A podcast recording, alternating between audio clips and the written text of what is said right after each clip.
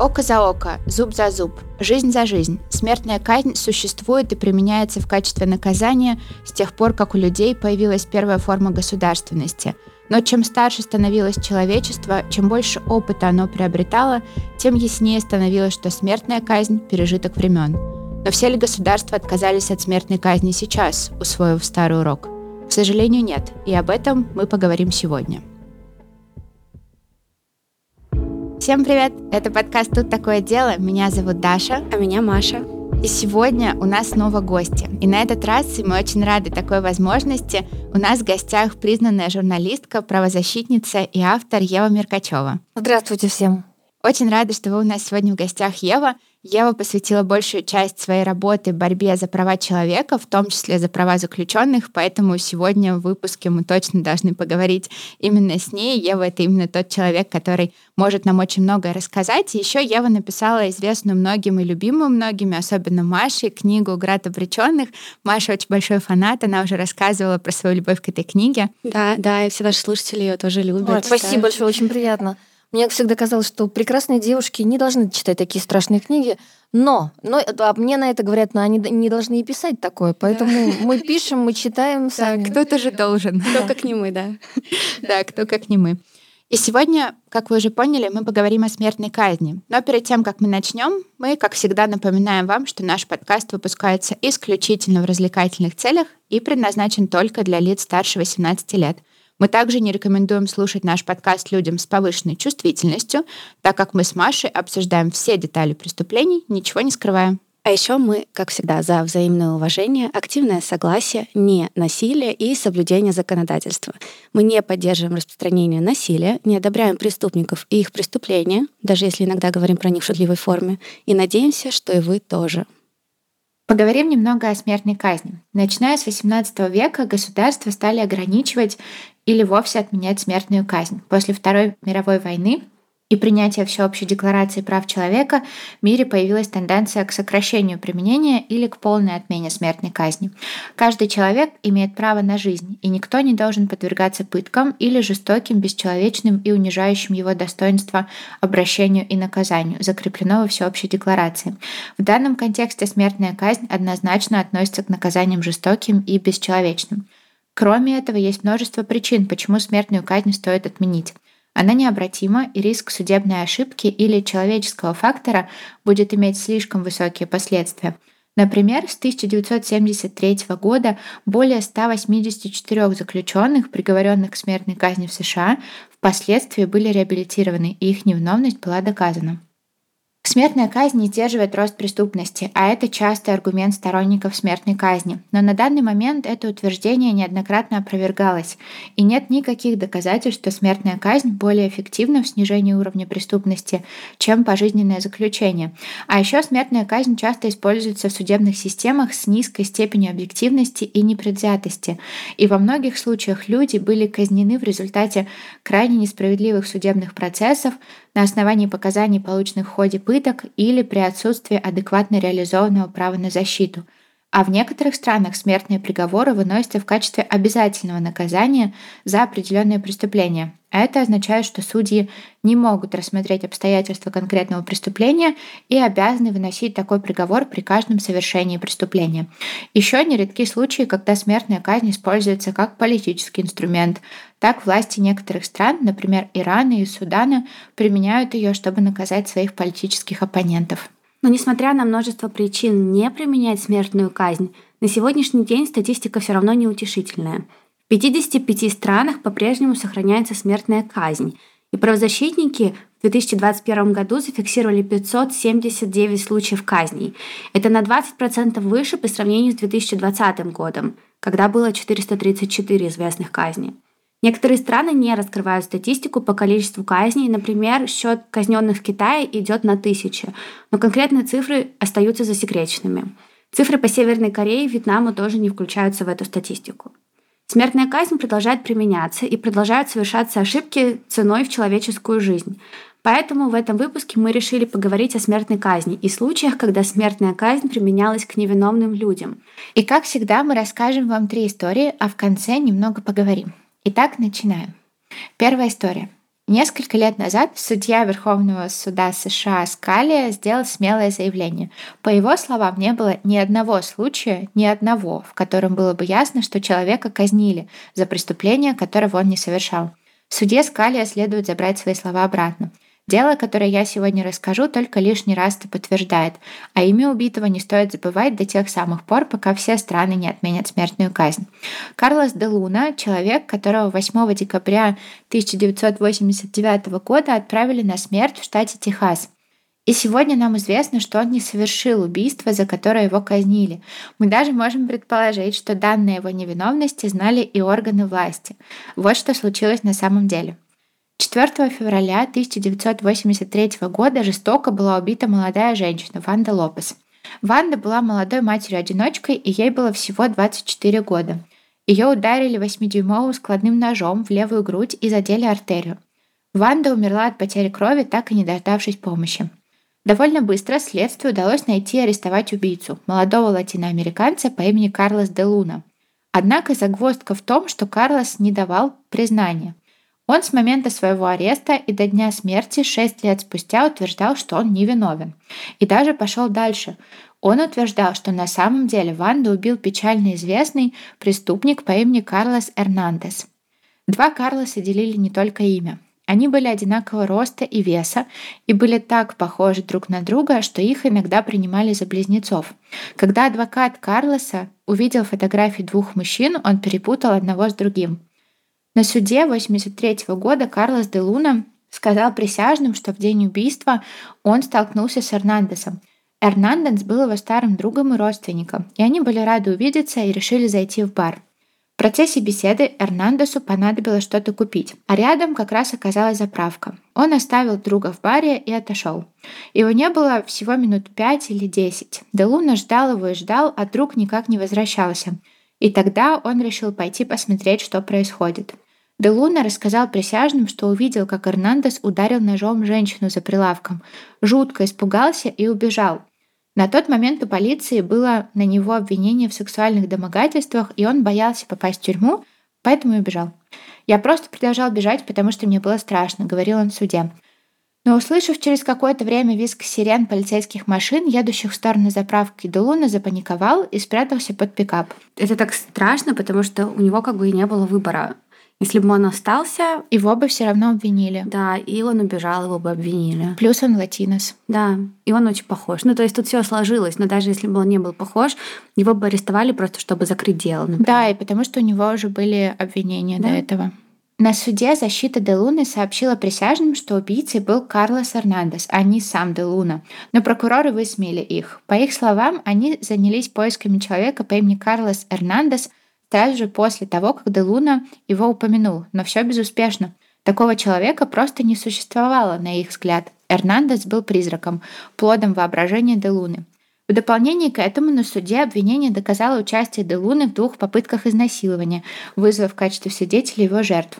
Я не очень понимаю, как это применимо к процессу ну, то есть они этой пытались, женщины. видимо, создать э, картинку, картину, да, да. что Делуна плохой человек, он мог убить, так как ранее было какое-то насилие, но как я считаю, суд был, должен был не принять к сведению эту информацию. Просто вот это вот минус суда присяжных, потому что если бы это был чисто суд без суда присяжных, то судья бы проигнорировал эти доказательства и принял бы решение по делу, не принимая их в счет.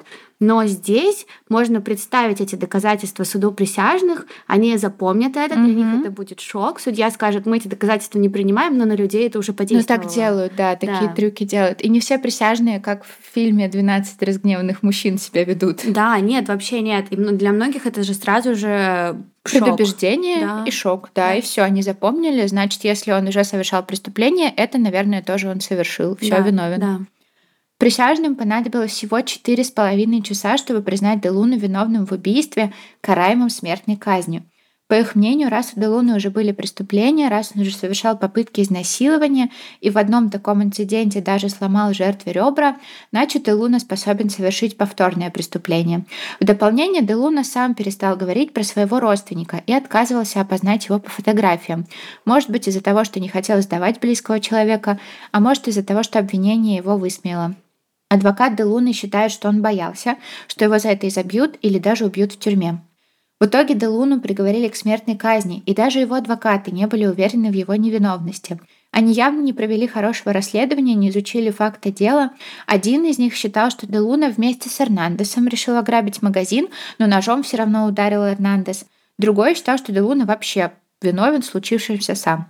Таких вот, вот таких вот адвокатов должны сразу же снимать с делом. Да, но это адвокаты по назначению, естественно. Ну, конечно, но мне кажется, это не значит, что они могут э, халатно да. относиться к делу, да. но все равно это очень часто встречается. Это как врачи. Тебе может, не знаю, на стол попасть дикий насильник, но ты закрываешь на да. это глаза, потому да. что ты работаешь с человеческой жизнью. Так и адвокаты. Если ты готов стать адвокатом по уголовным делам и защищать mm-hmm. самых страшных mm-hmm. преступников, то постарайся делать это правильно. Да, да это правда. Уже через четыре года после казни Делуны профессор и эксперт в вопросах смертной казни Джеймс Либман решил изучить дело Делуны. На тот момент он занимался проектом, направленным на выявление ошибочных смертных приговоров. И в деле Делуны он начал с очевидного – с поисков Карлоса Эрнандеса. Он просто попросил частного сыщика потратить один день, всего день, на поиск следов Эрнандеса. И кажется, задача непосильная, ведь нужно найти человека, который смог ускользнуть от десятков техасских полицейских, прокуроров, адвокатов и судей. Но уже к концу дня у профессора Либмана было подтверждение – Карлос Эрнандес действительно существовал. Сыщику удалось за пару часов найти женщину, которая состояла в родстве с обоими Карлосами – Та поделилась датой рождения Эрнандеса, и уже к вечеру удалось найти его личное дело со страшным криминальным прошлым. Оказалось, что Эрнандес был алкоголиком с пристрастием к насилию, а с собой он всегда носил складной нож, тот самый, которым была убита Ванда Лопес. Оказалось, Эрнандес был арестован 39 раз, и 13 из них его арестовывали за ношение оружия того самого складного ножа. А всю свою сознательную жизнь он провел на условно-досрочном освобождении – тем не менее, его почти никогда не сажали в тюрьму за свои преступления, несоответствие, которое, по мнению профессора Либмана, было связано с тем, что его использовали в качестве осведомителя полиции. Но это еще не все. Оказалось, что несколько преступлений, совершенных Эрнандесом, были связаны с ограблениями заправочных станций.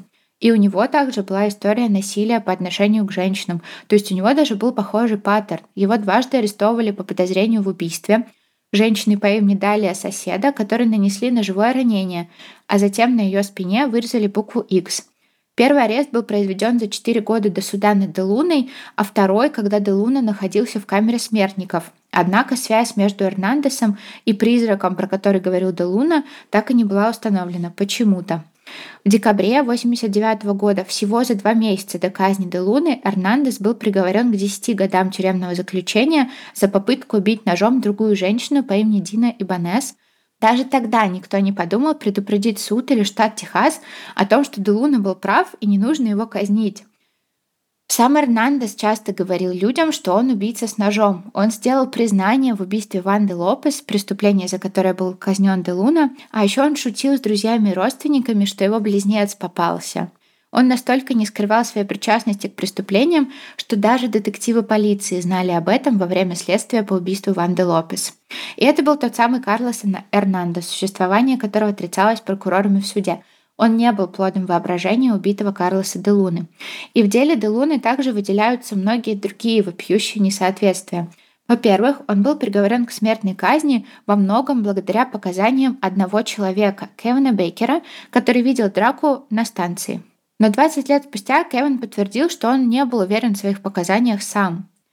Во-вторых, детективы не проводили осмотр места преступления и даже не собрали образцы крови. Они даже не смогли взять ни одного нормального отпечатка пальца. На полу станции был найден окурок, жевательная резинка и расческа, но они не взяли ничего из этого для судебно-медицинской экспертизы. В луже крови Ванды остался след от ботинка, но его никто не оценивал, и никто даже не анализировал нож. То есть вообще не было никаких доказательств. И это еще не все. Через три часа после убийства начальник полиции – позволил собственнику вымыть магазин, и многие улики были уничтожены.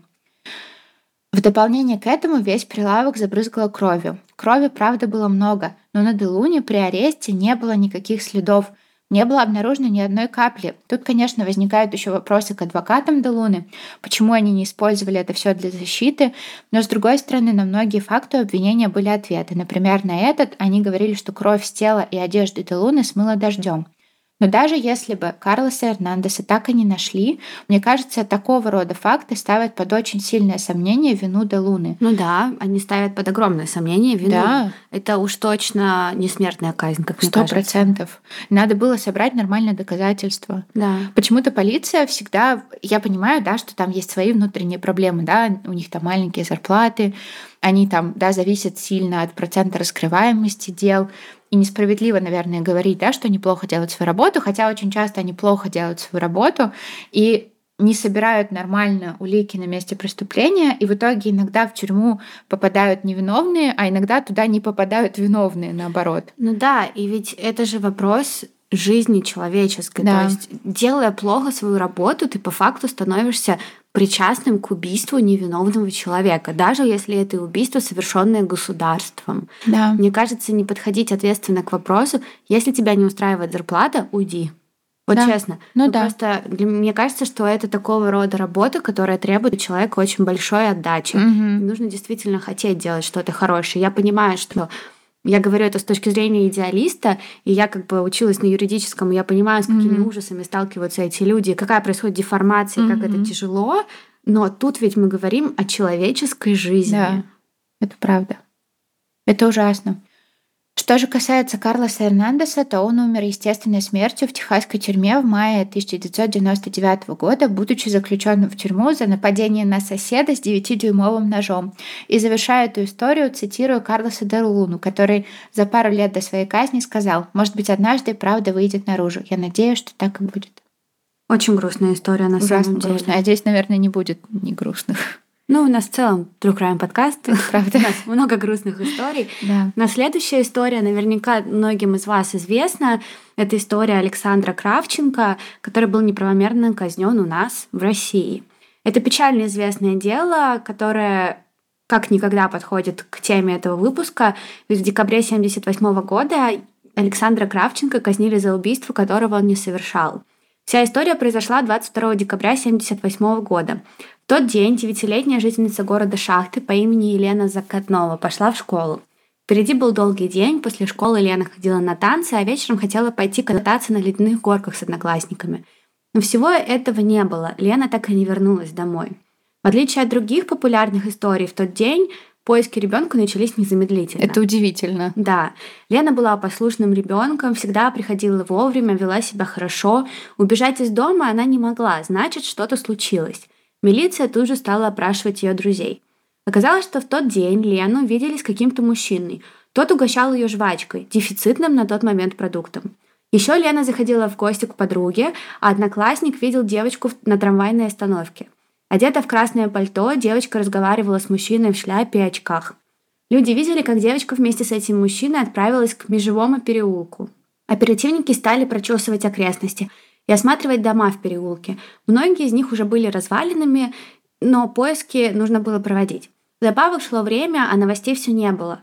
Любые остатки надежды были потеряны, когда у одного из домов были обнаружены следы крови. Тело ребенка нашли через два дня после ее исчезновения 24 декабря 1978 года, рядом с мостом через реку Грушевку. Как показала экспертиза, ее изнасиловали и задушили. Ей также нанесли три проникающих ножевых ранения в живот. А еще убийца завязал Лене глаза шарфом, оставил вокруг ее глаз надрезы. По мнению эксперта, убийство произошло в день исчезновения девочки вечером после 18 часов. Убийство ребенка, совершенное с особой жестокостью в сочетании с сексуальным насилием, требовало немедленного раскрытия, потому что в то время такие вещи часто не происходили. Проведение расследования было поручено одному из опытнейших местных сыщиков, старшему следователю советнику юстиции Изжогину. Велась тщательная проверка местных жителей, в ходе которой, по показаниям свидетельницы, видевшей мужчину Закатновой на улице, был составлен фоторобот. Уже спустя несколько часов после обнаружения трупа был задержан первый подозреваемый в убийстве – Александр Кравченко, который ранее был осужден на 10 лет за действительно совершенные им изнасилование и убийство девятилетней девочки. Самому Александру на момент того осуждения было 17. Примечательно, что до задержания у следствия был еще один подозреваемый мужчина по имени Андрей Романович Чикатило, Хм-хм-хм. которого директор школы опознал по фотороботу. Однако после задержания Кравченко о Чикатило забыли, потому что в истории с Кравченко ведь все сходилось. Ну да, раньше был уже приговорен, да, к какому-то заключению, да. он сидел, да? За похожее преступление, ага. да. Его дом был ближайший к реке, рядом с ну, которой нашли труп девочки. Но Александра быстро отпустили в тот раз. Оказалось, что за два года на воле Александр завязал с криминалом. Он стал штукатуром, женился, он даже воспитывал ребенка от первого брака, его жены Галины.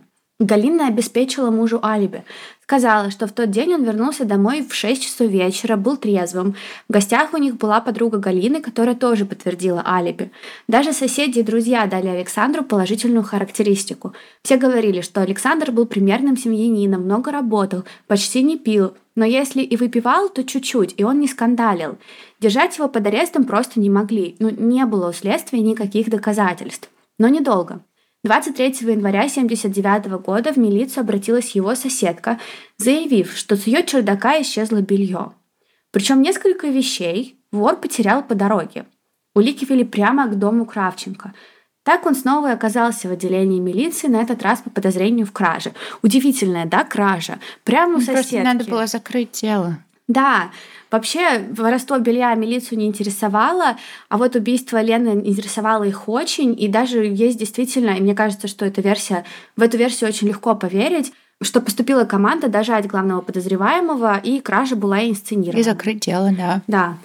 Кравченко, однако, не признавался, но никого это уже не волновало. В материалах дела появились данные о пятне крови на его свитере, и кусочка одежды Елены на нем. Дальше хуже, ведь найденные следы спермы на теле жертвы совпали с группой крови мужчины. А, кстати, кто знает дело Чикатило, знают, что раньше исследовали семя его, и оно не совпадало с его группой mm-hmm. крови. А потом оказалось, что могут быть такого рода несовпадения. Ну да.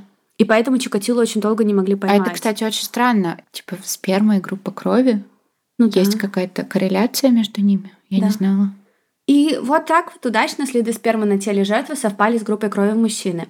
А на вещах погибшей и ее предполагаемого убийцы обнаружились следы череды дурнушки и пырея, которые росли неподалеку от того места, где было найдено тело Елены. Но вы знаете, это так странно. У него дом находится рядом с рекой. Скорее всего, там по всему району одни и те же растения. Ну да, они просто собирали доказательства, чтобы подтвердить вывод, к которому уже пришли. То есть у них не было такого, что мы медленно расследуем, не делаем никаких предвзятых выводов. Они просто сразу такие, так, вот подозреваемый, мы на него сейчас все повесим. Главное найти хоть какие-то улики. Вот и нашли. Да, и самое что грустное, директор опознал Чикатило. Если бы они расследовали О, хоть немножко бы больше... Они бы сразу поняли да. и смогли бы раньше раскрыть. Они бы поймали его, и не было бы дальнейших преступлений.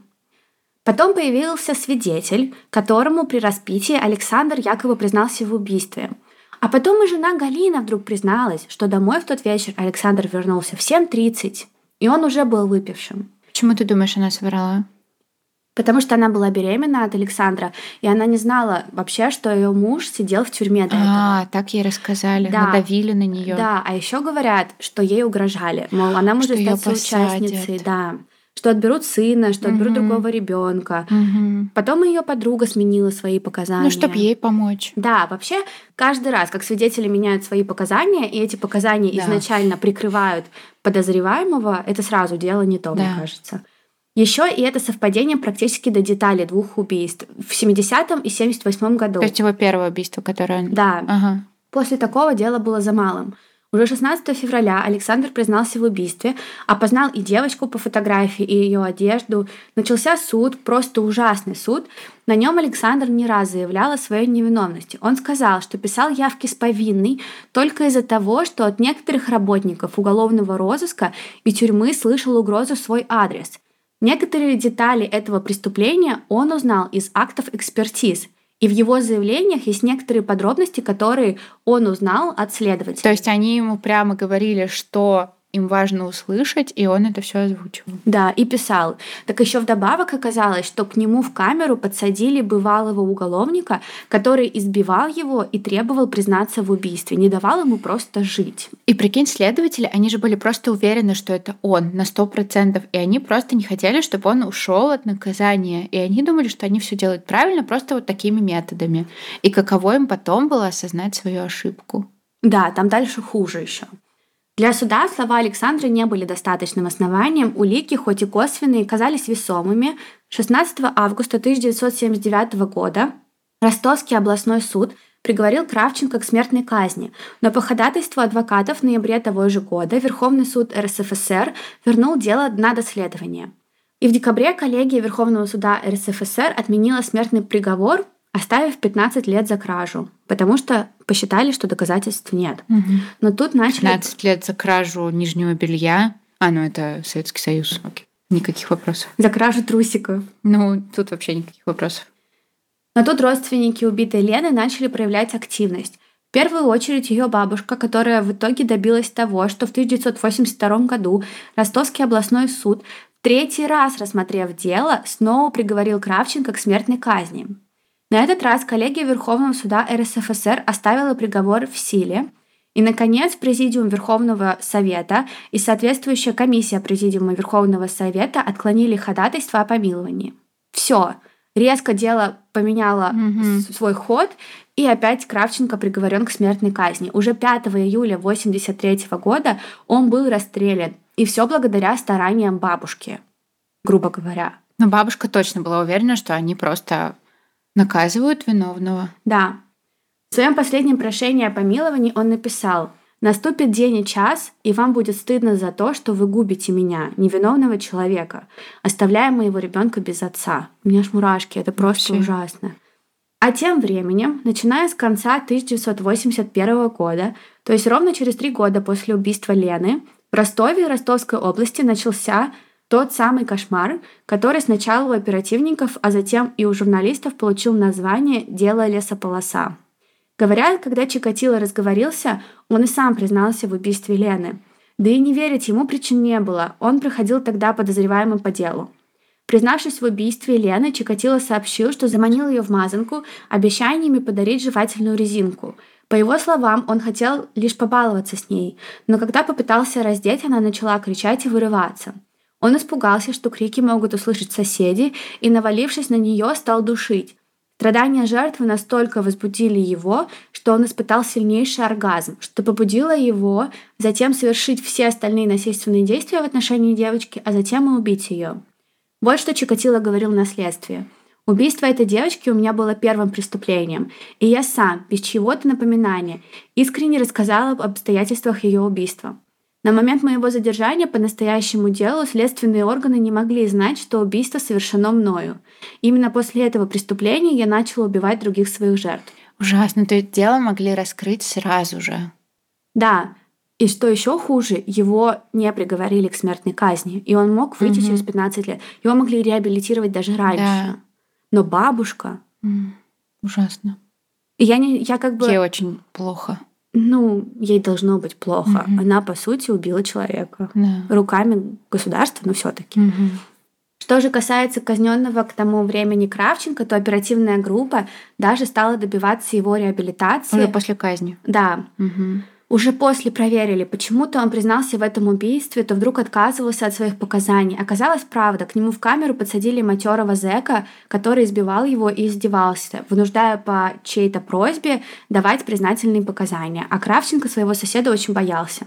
Александр, кстати, был не единственной жертвой в этом деле. 8 января 1979 года, когда Кравченко еще окончательно не был задержан, в Новочеркасске повесился некий Анатолий Григорьев.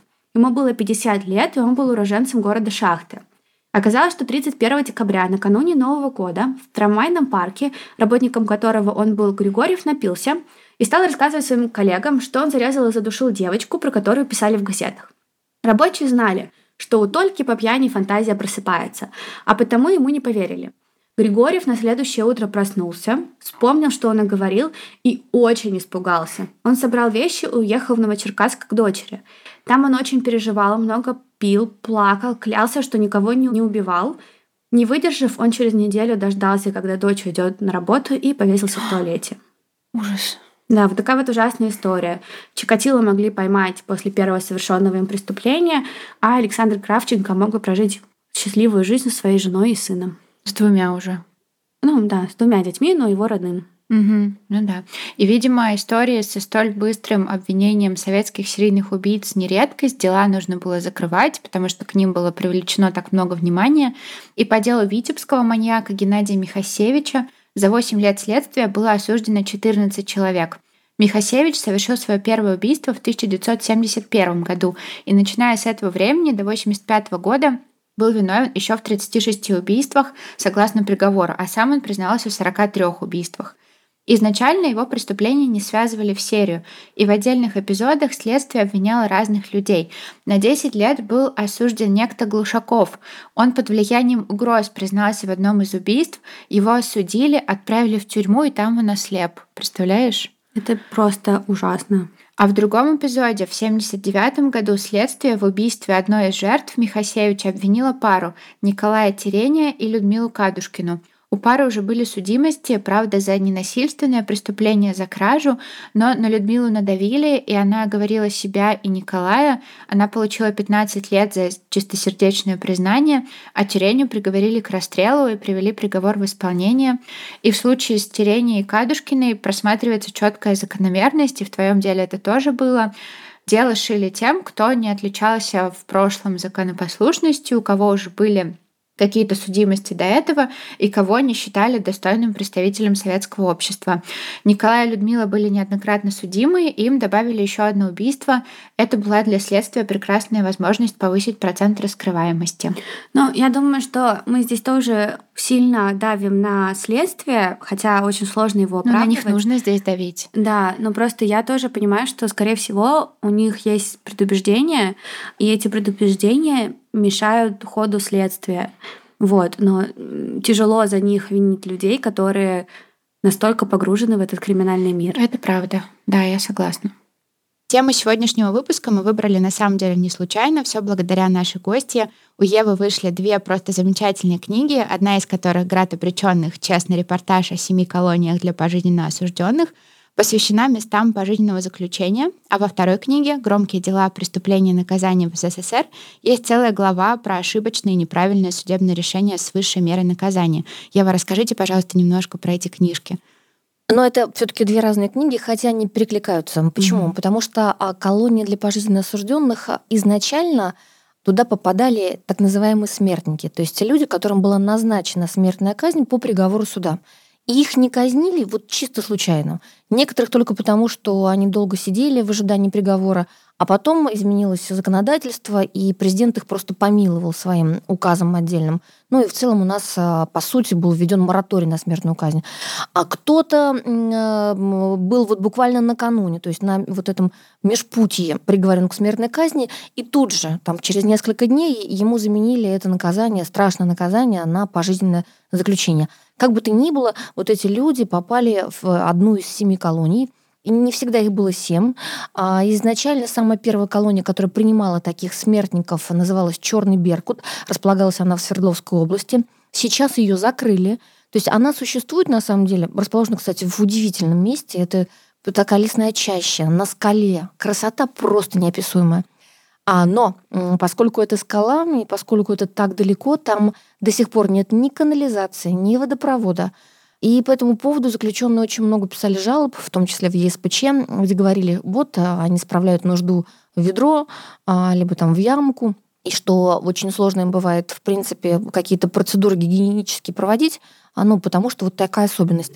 Однако сразу замечу, что когда их всех перевели, распределили по другим колониям, они стали говорить, э, что лучше бы оставили там. Почему? Потому что там красивая природа, чистый воздух, и вот, и вообще экология. Ну, то есть, конечно, всегда будут недовольны а, тем условиям, в которых находятся, потому что суть даже не в этих, опять же, стенах, не в месте, где располагается колония, а в самом наказании. Потому что оно ведь страшно звучит пожизненный срок. И это не просто слова. На сегодняшний день нет ни одного человека, который бы освободился условно-досрочно. Закон предусматривает возможность просить об УДО, сокращенно условно-досрочно, тех людей, которые отбыли наказание э, сроком свыше 25 лет. Они просят Таких очень много, таких порядка 500 у нас а, смертников. А, они отбыли даже 30 лет, 35. А, вот я сейчас а, заступаюсь за двух осужденных сначала к смертной казни, потом им заменили на пожизненное. Они сидят ровно 36 лет. Это очень много. Причем супруга одного из них ждет все эти годы. Ждет и надеется, что его освободят, она его увидит. А, но, повторюсь, практики пока судебной такой нет. Суды боятся на себя брать ответственность. А, ну и там масса нюансов, один из которых, наверное, вот прям лежит на поверхности, потому что человек, проведя столько времени за решеткой, он меняется. И вдруг его выпустить на свободу, непонятно, как э, на него она, она даже эта свобода будет действовать, не сойдет ли он с ума. Во-вторых, неясно представлять, будет ли он угрозу обществу. Кто сказал, что он тут же не совершит новое преступление и не вернется в ту атмосферу, где он чувствует себя как рыба в воде. Потому что ну, вот в качестве примера приведу вам историю с одним из смертников, с которым я общалась э, в колонии. Если не ошибаюсь, лет 30 уже он сидит, но он при этом достаточно молодой, потому что его задержали, когда ему было там 20 лет, что-то около того. То есть ему порядка 50 вот, лет, и он прекрасно выглядит. Они, кстати, все замечательно выглядят. Почему? Потому что не пьют, не курят. И стресса. Ну, ну стресс, наверное, есть. Нет, на самом деле, кстати, стресса, скорее всего, нет, потому что стресс очень сильный у тех людей, которые в СИЗО находятся и которые а и в ожидании приговора. Угу. А у этих участь уже решена. Все. Вот им надо просто расслабиться. Они угу. в какой-то момент переходят эту вот черту психологическую, и все, а дальше за них все решено. Режим, а, их накормят, одежда, они не волнуются ни о чем. То есть все бытовые вещи, э, которые заставляют нас часто в стрессе пребывать, они для них э, решенный вопрос. А может быть из-за этого, может быть еще из-за чего. Тут комплекс, но они правда очень хорошо выглядят. И некоторые из них как будто заморозились. То есть я ряд людей узнавала по фотографиям, которые были опубликованы из зала суда. То есть это там много-много лет назад человека судили. Вот я приезжаю, прошло с тех пор там 20-30 лет, я смотрю, а он прям вот как будто вообще не изменился. Он такой ровно, какой был. Оно возвращается к этому заключенному. Фамилия его Хвостунов – и он, как я уже сказала, порядка 30 лет отбыл, и он рассказывал, что, конечно, он застрял в то время, в ту советскую э, эпоху, в которой он был, он, он ее воспринимает так, как будто она и сейчас э, продолжается. Mm-hmm. И когда его сажали, он вспоминал, что были тогда кассетные диктофоны, может быть, помните, mm-hmm. магнитофоны, mm-hmm. с такими лентами они были. Я вот даже не помню, как они называются правильно. Но и не было никаких мобильных телефонов, ну, вообще не было много из того, что есть. А им приносят в камеру телевизоры, э, это очень ограниченное время, вот в то время в тот период, э, когда я была у него, в этой колонии приносили два раза в неделю, буквально по часу, по два. Они смотрели. Но и то они могли немножко, так сказать, соприкоснуться с реальностью, то есть с тем внешним миром, который за пределами колонии. И он смотрел, и у него создалось впечатление, что это все фантастические фильмы. Когда там люди с телефонами идут, что-то там говорят, там, с картами, с какими-то банковскими. Вот, и я, мне было интересно, вообще, не, не привирает ли он? Вот правда, он настолько оторван от жизни. Я в качестве эксперимента деньги ему показала. Он даже не понял, что это деньги. То есть он потом догадался, что это современные деньги, потому что тогда же это были советские рубли, а сейчас это вот я ему тысячу такую показала. Он тогда даже не понял, что это такое. Вот, ну, и даже, наверное, в фильмах не всегда тысячи демонстрируют. Вот, какие-то еще такие вещи, вот мы с ним проговорили, я ему рассказала, он так поудивлялся. И это про что? Это про то, что если сейчас их просто освобождать, они бы вот как будто с другой планеты прилетели и начинают заново с миром знакомиться. Это не означает, что их не надо освобождать, но нужно подготовить их, во-первых, должна быть такая специальная программа. Система интеграции какая-то. Конечно, да, постепенно, вот чтобы они сначала в колонию общего режима перешли, потом в колонию поселения, потом в исправительный центр, ну и потихонечку а, вышли, и было точно известно, что они кому-то нужны на свободе. Это главный фактор. Но это вот про людей, которые были осуждены к смертной казни и угу. которые сейчас живы до сих пор. Большинство героев, о которых я пишу в книге, это, естественно, все живые герои. Я представляла там свои диалоги с ним, с ними. Мне было важно, чтобы люди услышали их интонации. Поэтому я максимально не вмешивалась, как э, литературный редактор, скажем так. Смотрела, чтобы вот придавалось а, то, как они говорят, а, постаралась описывать их внешний вид, а, их манеры, как они смотрели на меня в процессе, когда отвечали на мои вопросы. Все эти детали. Вот, а, ну, а теперь мы переходим к другой книге, которая называется «Громкие дела», и где в основном дела советской эпохи, соответственно, старой. И там а, есть целая глава, посвященная смертным казням. То есть это та история, когда а, приговоры были приведены в исполнение. Вот тем людям, с которыми я встречалась, которых пишу в «Граде обреченных», повезло. А вот этим людям, которых я описала в «Громких делах», не повезло. То есть это все оконченные приговоры. И мне очень важно было показать, что не всегда даже при существующем законодательстве, которое позволяет применять смертную казнь, не всегда нужно было вот столь жесткое наказание назначать людям. Почему? Потому что, ну, например, ряд историй, которые, ну, вот казнили и казнили, что называется. Вот, эм, не, не потому, что герой там совсем не вызывает жалость, потому что очень была тяжелая история с восприятием того, что происходило. Ну, например, последним казненным человеком у нас э, э, считается Фишер. Это маньяк, который орудовал в Московской области, в Одинцово, и он убивал мальчиков. Это жуткие истории, совершенно жуткие. И сам он был жутким типом. Я общалась с теми, кто сидел с ним в камере, как раз перед тем, как его расстреляли. И они рассказывали, как он себя вел. Они сами то есть он оказался, можете себе представить, в этой камере не смертников, не, не с теми, не с людьми с таким сознанием, а он с убийцами оказался. И вот эти убийцы говорили, что они договорились по очереди не спать, чтобы в случае, если вдруг он нападет, э, они могли как-то дать отпор. Он был огромный, его боялись, как я уже сказала, сами насильники и убийцы. Но и вот когда в итоге его казнили, то, знаете, даже такое, может быть, в чем-то было освобождение такое, потому что слишком много горя он принес. Это, это просто жуткие совершенно истории. Родители, которые искали своих детей пропавших, то, как он издевался, это все просто, просто невероятно. А другое дело, когда были истории, о которых я пишу в этой же книге, но уже подаю их как истории, которые вполне могли бы, даже скорее, вот по-другому я бы сформулировала, вот точно не нужно было этих людей казнить, потому что это не тот случай, когда оказались совершенно там преступники с извращенным сознанием. Бытовые истории какие-то абсолютно. Бытовые. Вот я там привела в пример несколько историй. Одна из них, например, про парня, который э, окончил, как назывался там, культурный техникум. И, в общем, он там мечтал стать каким-то актером, э, в общем, э, каким-то устроителем мероприятий в столице и так далее. А его по разнарядке в ту пору такое практиковалось, отправили в какую-то глухую деревеньку заведовать клубом. Сказали, вот в клубе там развлекай сельских жителей. И он там мучился, страдал. Какую-то ему дали а, бабушку, у которой он должен был жить. Э, получал он мало. Амбиций у него было много. Он стал выпивать.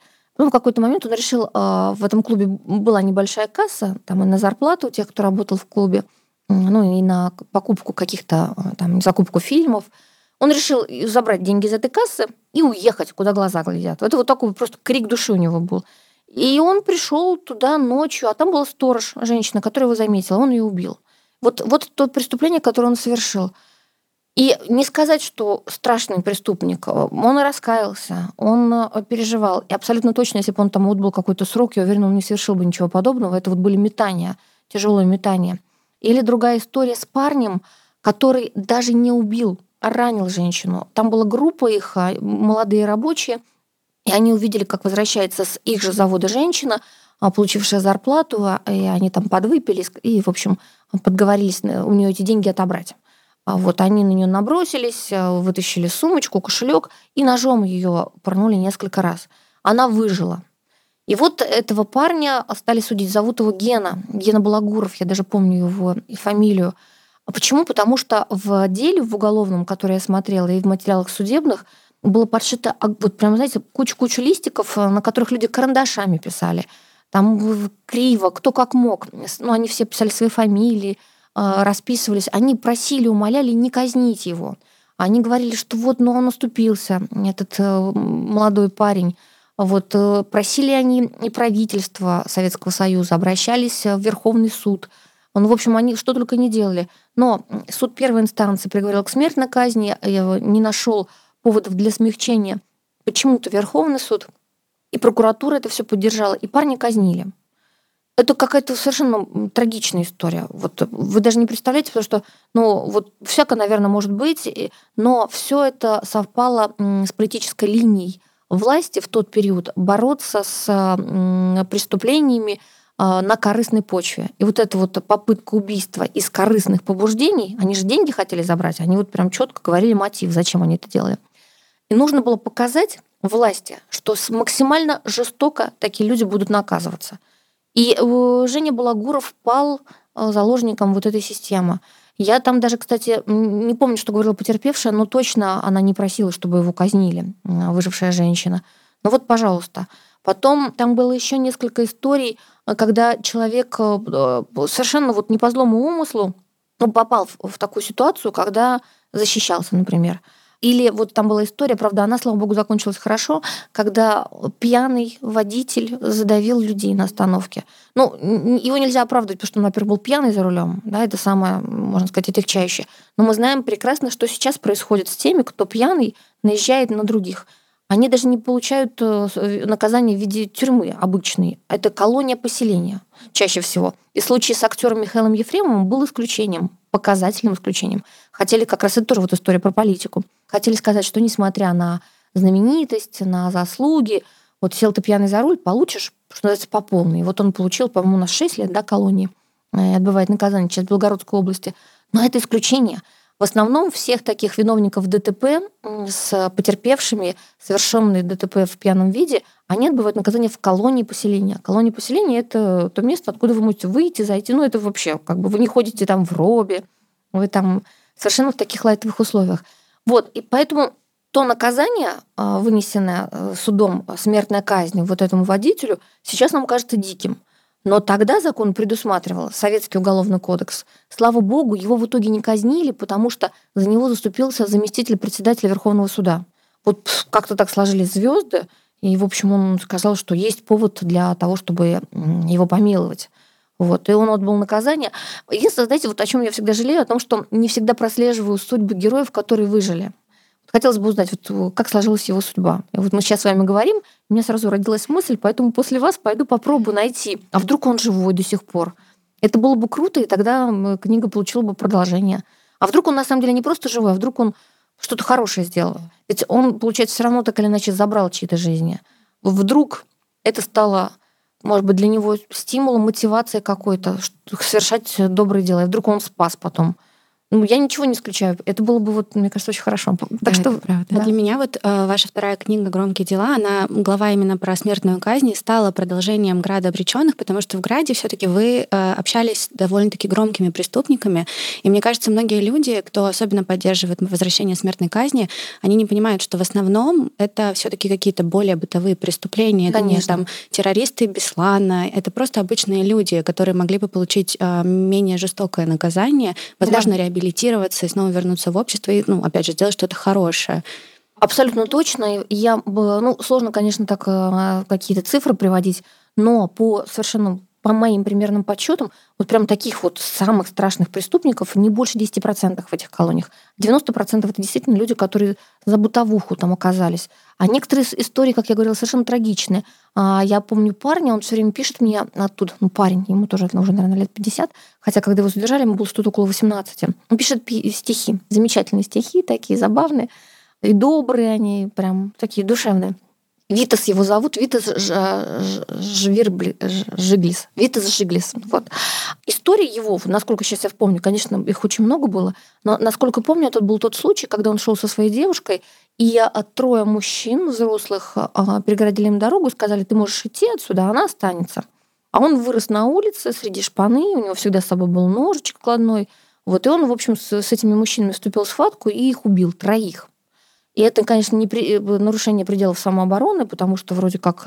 Вот. И девушка ходатайствовала в его защиту на, на суде, ну, по его словам, это не помогло, дали ему пожизненный срок. Но вот такая история. Можно ли было его исправить? Я уверена почти, что этот человек не тот, который э, вот прям нуждался в том, чтобы умереть, провести всю свою жизнь за решеткой и умереть там же это не прослеживается. Повторюсь, он пишет стихи, он как-то пытается, он работает все время, он пытается что-то делать. А, у него даже нет этих депрессивных каких-то настроений. Человек живет жизнью и, конечно, мечтает когда-нибудь увидеть свободу. Это мечта, а, то, что его поддерживает. Или, а, например, я видела там бизнесмена, который попал за решетку за то, что убил полицейского при исполнении. По словам бизнесмена, история была такая. Они в Подмосковье, у него там э, дом, к нему пришел друг. Друг находился в розыске, и он об этом не знал. А, друг ему не, не поведал, что его разыскивают, что за ним могут в любой момент ворваться вооруженные люди. Вот они с другом сидели, выпивали, и тут э, в квартиру, это был все-таки не дом, а квартира, позвонил кто-то, сказал, вы нас заливаете. Вот. Э, тот понимал, что никого не заливают, естественно, и что, скорее всего, он решил, что они бандиты пришли. Ну, поскольку друг, я так понимаю, связан был с криминальными кругами. Вот. И он, он схватил э, официально зарегистрированное ружье, хозяин квартиры, И когда стали ломиться в дверь, он выстрелил и попал в полицейского. А законодательство наше предусматривает за покушение даже, за убийство человека при исполнении пожизненный срок. Сказать, что он бы никогда не исправился, сложно даже да, в этой ситуации. Все, все время, всю жизнь он занимался только бизнесом. Это люди, у которых есть э, куда возвращаться, у которых есть семьи, у которых есть на что жить, даже если они никогда не устроятся, ну, потому что они что-то уже заработали. А, ну, или, например, история про дедушку одного, которому уже 80 лет, и который не помнит, за что он попал. Он не помнит. Ну, ну, слушайте, ну вот это было так давно, в советские годы. Какой-то он бандит был. Я его пытался, ну, какая-то банда была, но он сидит уже лет 40. В какой-то банде он был. Ну, что это была за банда, он не может вспомнить. Что эта банда делала, он тоже уже не очень помнит. Да, а, конечно, ну что с ним было бы? По его словам, словам дедушки, э, живы внуки, которые готовы его забрать. Но это, конечно, надо проверять, потому что они-то могут сказать все что угодно, а на самом деле, может быть, не оказаться никого из близких, а кто готов э, приютить такого человека, тюремного человека. Ну, да. А фактически. потом ему, получается, делать будет нечего на улице. Он не сможет найти работу, у него ничего нет. Ну, человеку 80 лет вряд ли работу, во кто-то предложит даже, ну, да, на воле. Да. Но у него будет пенсия. Тут даже нужен тот, кто просто согласится дать ему жилье и за ним ухаживать. То есть семья нужна. Вот есть ли это семья или нет? Смысла держать его точно нет, потому что он не опасен для нас с вами. Он даже если бы захотел бы кого-то убить, он не, не может поднять. Он еле ложку держит в руках. То есть он ничего не сможет сделать. Вот. И таких э, людей надо бы, конечно, освобождать. И возвращаясь к вопросу о смертной казни, мы знаем, и статистика нам говорит, что большинство россиян выступают за снятие моратория на смертную казнь, потому что люди думают, что преступники — это такое зло, от которого нужно избавляться. Как вы думаете, можно ли повлиять вообще на мнение общества по этому вопросу, как-то преломить привычный взгляд? Ну, только просвещением. Вот mm-hmm. то, чем мы с вами занимаемся сейчас, а, это очень крайне важно, потому что у людей есть ошибочные стереотипные убеждения. И в частности, они почему-то думают, что страх наказания заставляет людей не совершать преступления. Вот, вот смотрите, вот мы с вами, мы же кого-то не убиваем и не насилуем не потому, что боимся наказания. Мы из других каких-то соображений, правильно? У нас совершенно иной мотив, потому что мы любим людей, любим жизнь, мы уважаем ее, мы просто законопослушные граждане а не потому, что нас могут э, в случае чего казнить. Это же ерунда.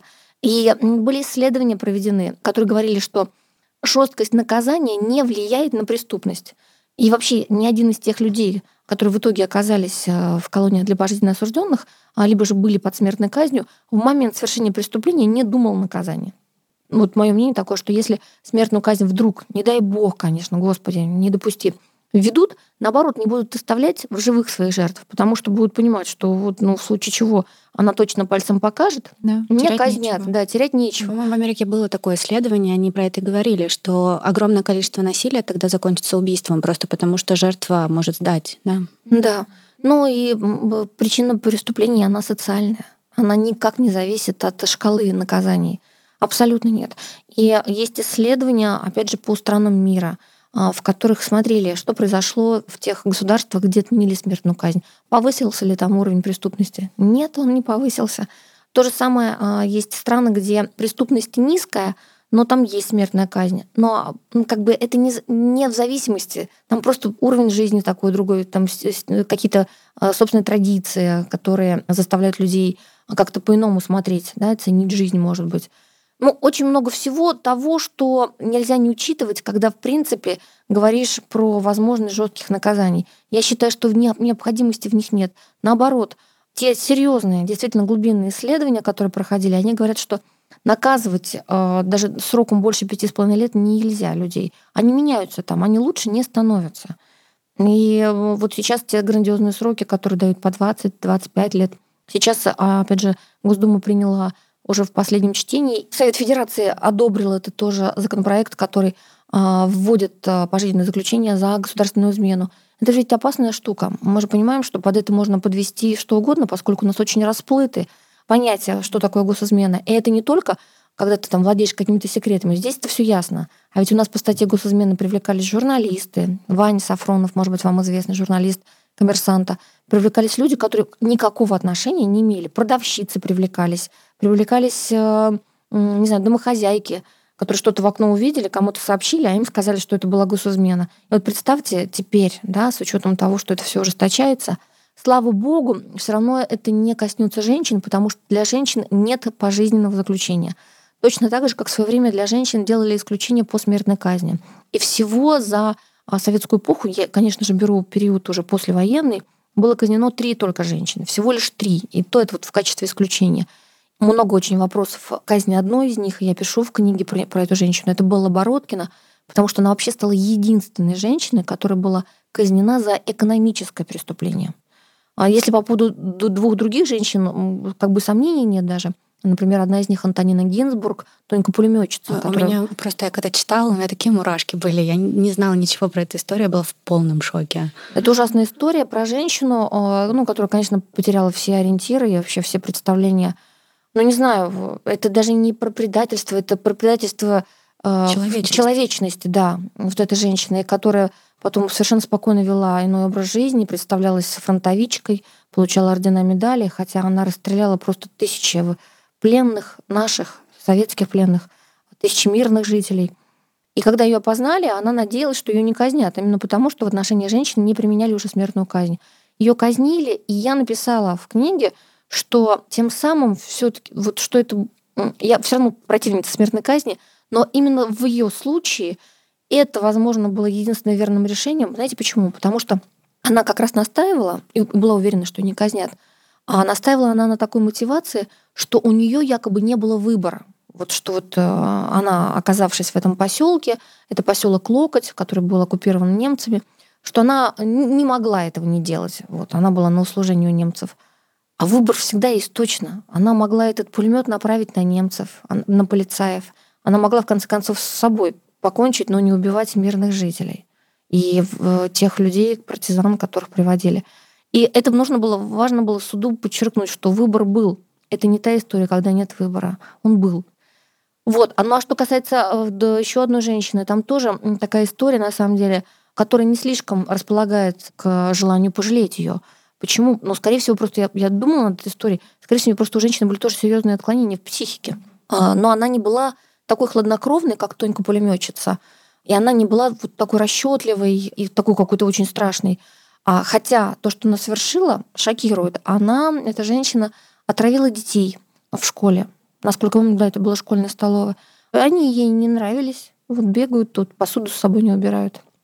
Вот она, да, у нее были а, ядовитые вещества, которые она подмешала в еду, и, и много детей умерло. Вот тут как бы тоже, да. А вот э, история с Беллой Бородкиной, она выбивается из, из всех э, остальных, потому что, во-первых, экономическое преступление, коррупция.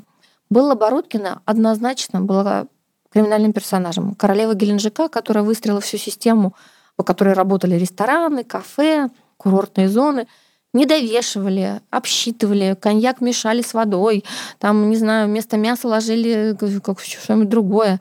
А, она всем заносила взятки, все носили взятки ей. Так как эта система была просто бесконечная. Я когда смотрела это дело, это просто вот ей несли все. Ей несли руководители трестов больших, деньги, большие суммы. А какой-нибудь бармен ей не нес бутылку коньяка или там купил, э, не знаю, там пальто какое-то. Она все брала. Она и большие суммы, а потом все это она э, как бы э, не знаю, как сказать. Но это прятала? Прятала, да. Она это, она это прятала, причем деньги в банках трехлитровых закапывала в землю. Все эти шубы у нее, правда, потом нашли, часть из них тоже она закапывала, но что-то из этого она возила потом в Москву и давала там взятки. То есть для того, чтобы ее оставляли на этой должности, для того, чтобы поставки всяких а, деликатесных а, продуктов а, все-таки приходили и так далее. Но при всем при том она никого не убила, ни, никого не тронула. И э, расстрел ее, это вот, мне кажется, был, была просто попытка заставить замолчать тех, кто был все равно связан с этой mm-hmm. историей. У нее было много покровителей, mm-hmm. и невозможно было организовать вот такую грандиозную ОПГ в масштабах Советского Союза, если бы там все не имели что-то. Там еще как раз была борьба за власть, кто будет после Брежнева. Ну, в общем, она пала жертвой политики в большей степени. Mm-hmm. Да, то есть она виновата, мы, mm-hmm. мы ни, ни, ни, ни в коем мере не сомневаемся, не ставим под вопрос решение суда, а, который признал ее виновной. Но что касается назначения меры наказания, это, конечно, слишком. И я общалась с человеком, который знал того, кто исполнял приговор в отношении Балобородкиной. Палач, так называемый, хотя них называли исполнители. И этот исполнитель сказал, что это был единственный случай. когда ему было очень жалко того, а, кого, в кого он стрелял, это как раз женщина. Он сказал, что она в тот момент ужасно выглядела, постарела она. Ему было очень-очень ее жалко. Мгм. Вот. И вы говорили про то, как важно заниматься какой-то просветительской деятельностью и рассказывать, почему смертная казнь это опасно и вредно. Какие, на ваш взгляд, основные аргументы, которые нужно доносить и рассказывать людям? Ну, самый главный аргумент, что мы это должны делать для себя. Точно не для преступников, да, и не исходя из того, что с ними там будет происходить, а для себя. Мгм. Потому что как мы же совершаем то же самое, по сути, что совершали эти люди. Мы становимся, мы это общество, и каждый да, из тех, кто соглашается с этим, вот в этот момент а, на позицию палача. Кто сказал, что мы имеем право решать, этот человек будет жить, а этот не будет жить? Это вот, мне кажется, самое важное. Бог дал жизнь. И отнять ее может только он. Мы не имеем никакого права лишать. Бывают ситуации, когда там в, в аффекте, мы знаем такие, там матери убивали э, педофилов, но это аффект, да, это вот все. А здесь речь идет о таком прагматичном совершенно шаге, когда смертная казнь в законодательстве предусмотрена, она исполняется, когда государство выделяет на это деньги, на поддержание системы исполнения, общество наблюдает. Это вот чистая хладнокровная прагматика. И это про то, что мы точно становимся соучастниками преступления. Мы ничуть не лучше тех, кого убиваем. И, кстати, в поддержку первого еще скажу, что государство всегда стеснялось то, как исполняются смертные казни. У нас этих людей под покровом ночи выводи, вывозили. Обычно это осуществлялось как в фургоне с надписью «хлеб» их везли. То есть это не было публично. Те, кто были исполнители, были целые исполнительные бригады, в них там входило несколько человек. Там один стрелял, там второй там ну, что другое дело, там водитель был и так далее. Они были засекречены. Они никому не рассказывали о том, чем они занимаются. Они сами стеснялись этого жутко. Они сами были в стрессе, многие из них плохо закончили. Была история про одного прокурора. В этой команде всегда бывает прокурор, который зачитывает ему а, окончательное решение о том, что а, его ходатайство, ходатайство о помиловании было рассмотрено, ему отказано. Один прокурор отказывался получать деньги за это. То есть это была работа, а он отказывался. Он считал, что это деньги кровавые. Это все про что? Что это неестественно. Я общалась с человеком, который исследовал как раз вот эти группы исполнителей. Он сам сотрудник МВД, научный сотрудник. И он был приверженцем смертной казни. Но после того, как он в тему погрузился, он пришел к выводу, что все-таки нет. Противоестественно это, ненормально, не по-человечески. Это, наверное, самое главное. А теперь, спускаясь как бы ниже вот в этой ступеньке, мы ведь не останавливаем э, преступления. Убивая кого-то, общество, государство четко знало, что после этого количество преступности, вообще уровень преступности будет падать. Этого не происходит. Это доказано абсолютно. И самое в этой ситуации опасное, что велика всегда вероятность ошибки суда и следствия. Ну, классический пример, о котором не говорит только ленивый, что прежде чем поймать Чикатило, было огромное количество Да, людей казнено, да. И там пусть сейчас э, говорят, что они тоже были не без греха, и что там, э, может быть, они тоже были там плохими людьми, мы не знаем. Но они точно не совершали того, что совершил Чикатило. У нас вот как раз история про Александра Кравченко, которого казнили за убийство первой жертвы Чикатило. И там вообще абсолютно грустно, потому что сначала-то его не приговорили к смертной казни, а бабушка жертвы, уверенная в том, что это он убил девочку, писала обращение и в суды, и куда она только не писала, чтобы его казнили, и по итогу его казнили. А потом Ужасная арестовали история. Чикатило. Я просто даже не представляю, что чувствовала эта бабушка, когда оказалось, что виноват Чикатило. Но это вот, вот всегда, вот наши дорогие слушатели, а, представляете, что вы можете оказаться в роли той бабушки. Да, ну по сути Это- это, да, ответственность Это, общества. это да. Вот кажется, ослепленные желанием мстить, ослепленные желанием справедливости, который может быть мнимый в этом случае. Люди требуют жертв, требуют крови. Это первое, что приходит в голову. Око за око. Они случайно с этого начали, зуб за зуб. Ну, а во-первых, это животное поведение. Так действуют животные, так не действуют люди. Что делают люди? Люди смотрят на преступника как на того, кто искалечен. Человек с нормальной психикой, э, с нормальным воспитанием, развитием, с нормальной, вот такой, как он должен быть, никогда не совершит преступления никакого. Если он уже идет на самое тяжкое, в основном это люди, у которых серьезные проблемы, это больные люди. Их надо бы исследовать, надо понять, в какой момент у них это началась деградация, в какой момент нужно было их остановить. На основании этих исследований, может быть, разрабатывать э, систему профилактики. Много-много там, как выяснять, есть ли какая-то агрессия, уровень этой агрессии. Все начинается обычно со школы. Все эти маньяки обычно рассказывают, как их травили в школе. или там кто-то их э, тоже, может быть, изнасиловал. Ну, классическая история, хотя не обязательно. Иногда это повреждение мозга, которое, опять же, ученые могли бы сейчас исследовать. Вот, пожалуйста, для, у них есть э, живые образцы, люди, которые сидят и которым делать нечего, по большому счету. Они бесконечно отвечали на тесты, на вопросы. Они рады беседовать с психологами, с учеными.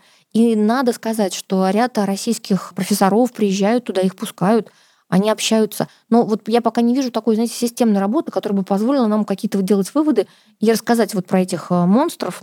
Ну, наверное, это еще потому что это очень дорого. И, и дорого, и сложно, конечно, это сложно, но этим нужно заниматься. И как раз мы тем самым поймем вот истоки этого зла, причины этого зла. А когда мы просто будем казнить, мы не решаем проблему вообще ни разу, никак. Мы просто, как я уже сказала, становимся соучастниками очередного преступления. Вот э, он кого-то убил, и убивают его, соответственно, рождается новый убийца. И вот тот человек, который из МВД изучал как раз этих исполнителей, он выяснял, что некоторые из них прям так и считали себя в итоге убийцами.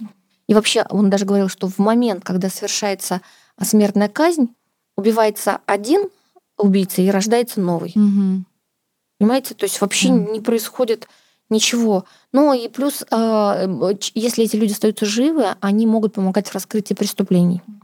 А, я привожу всегда историю, которая свежая, и она меня очень сильно потрясла, и хорошо, что я услышала. Мне написал один из педофилов, он прям настоящий педофил, у него болезнь, он насиловал мальчиков, он это осознает, в общем, там целая история с этим связана.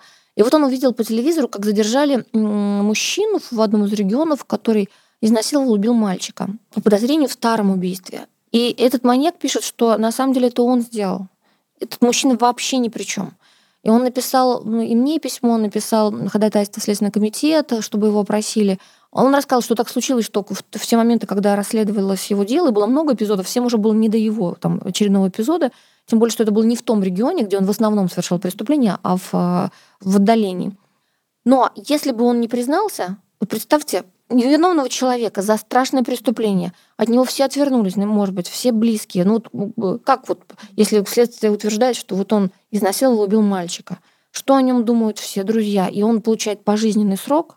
Ни за что. Если бы этот маньяк не взял и не сообщил, что это все-таки сделал он. Вот и до тех пор, пока они живы, есть возможность докопаться до какой-то истины, правды. Они что-то вспоминают, они что-то рассказывают – на самом деле от того, что они остаются живы, по большому счету, и система, которая занимается борьбой с преступностью, и в целом общество имеют только плюсы свои. Нам говорят, что дорого их содержать. Во-первых, у нас сейчас уже, например, есть одна из колоний для пожизненно осужденных, где они сами себя полностью окупают. Это черный дельфин, Оренбургская область. Они там работают все, ну, кроме там со всех больных. Они так работают. Эта колония, я, честно говоря, была немножко потрясена, конечно, от того, как там все устроено. Почему? Потому что это, во-первых, это э, Солилецк, такой городок mm-hmm. курортный. Там mm-hmm. вот эти озера, там э, приезжают люди со всей страны, не только из нашей. Они там отдыхают на пляже. И вот они идут с пляжа, там булочки, выпечка, потом какой-то там лимонад какой-то, какие-то поделки. Все это сделали пожизненно осужденные. То есть они полностью, вот все, что продается в этом курортном местечке, это все дело рук вот этих э, людей. Mm-hmm. Они, э, помимо прочего, там делают мебель для этих э, курортных отелей. Угу. Короче, вот они все, что есть там, это все их э, дело их рук. То есть Причем... они не просто себя содержат, они еще этот курортный городок содержат. Да, они, собственно, все производят. Причем по рассказам одного из руководителей Черного дельфина, он говорит, что обычно как в колонии происходит. Вот обучат на столера, да, угу. и он стал уже суперпрофессионалом, например, спустя там 10 лет столярных своих работ. Он уже закрытыми глазами может ну, там, не знаю, любой стул сделать какой-то сложный. И он говорит, срок ему подходит в любом случае, он освобождается. А говорит, а эти не освобождаются. И у них поэтому есть столяра, который уже 25 лет столер. Он вообще, он может вот просто не глядя mm-hmm. сделать за три минуты, там, не знаю, супер скамейку какую-то необычную. Вот. Или, ну, вот, в общем, они достигли предела мастерства, потому что очень долго сидят и очень долго занимаются именно этим.